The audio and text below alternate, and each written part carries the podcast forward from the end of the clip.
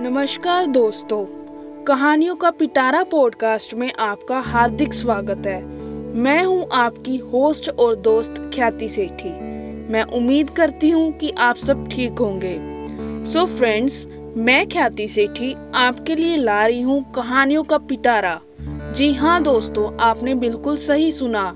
मैं आपके लिए ला रही हूँ कहानियों का पिटारा पॉडकास्ट सो फ्रेंड्स कहानियों का पिटारा पॉडकास्ट को लाने के तीन रीजन है, जो मैं आपसे शेयर करना चाहती हूँ। फ़र्स्ट तो ये कि हम लोग अपनी लाइफ में इतना बिज़ी हो गए कि हमारे पास कहानी पढ़ने का टाइम ही नहीं है। पहले के टाइम की बात की जाए तो हमारे बड़े बुज़ुर्ग हमें कहानियाँ सुना दिया करते थे, और उन कहानियों से हमें बहुत कुछ सीखने को भी मिलता था।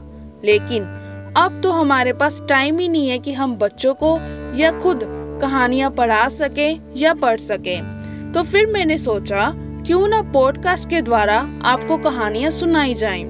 सो so फ्रेंड्स ये तो था फ़र्स्ट रीजन सेकंड रीजन कहानियों का पिटारा पॉडकास्ट को लाने का ये है कि मेरा मानना है कि जो भी हम सुनते हैं, पढ़ते हैं या देखते हैं, वैसे ही विचार हमारे मन में आने लगते हैं और हमारा नेचर भी वैसे ही बन जाता है। और अगर आप अच्छी अच्छी प्रेरणादायक कहानियाँ सुनेंगे तो आपके नेचर में, सोच में ज़्यादा नहीं तो थोड़ा सा बदलाव तो ज़रूर आएगा। और हाँ गांधी जी ने भी तो कहा है, बुरा मत देखो, बुरा मत सुनो, बुरा मत बोलो। मतलब अच्छा देखिए अच्छा बोलिए और अच्छा सुनिए। तो दोस्तों अच्छा तो मैं आपको कहानियों के रूप में सुना दूँगी, लेकिन अच्छा देखना और बोलना वो आप पर डिपेंड करता है। और अब अगर बात की जाए इस पॉडकास्ट को लाने की थर्ड और लास्ट वजह तो वो ये है कि मुझे कहानियाँ सुनाने में मज़ा आता है।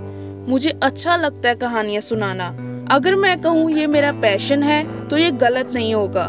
सो so फ्रेंड्स यही तीन कारण है जिस वजह से मैं आपके लिए ला रही हूँ बेहद ही रोमांचक, मज़ेदार, प्रेरणादायक और आध्यात्मिक कहानियों का पिटारा।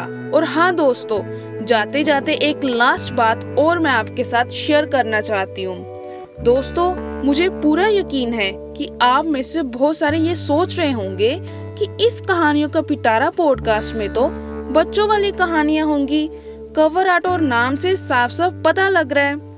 तो आप बिल्कुल सही सोच रहे हैं। लेकिन मैं आपको यहाँ बताना चाहूँगी कि जो कहानियाँ होती हैं ना वो सिर्फ़ बच्चों के लिए नहीं होती, कहानियाँ हम सबके लिए होती हैं। दोस्तों, मायने ये नहीं रखता कि कहानियाँ बच्चों वाली हैं या बड़ों वाली, छोटी हैं या बड़ी।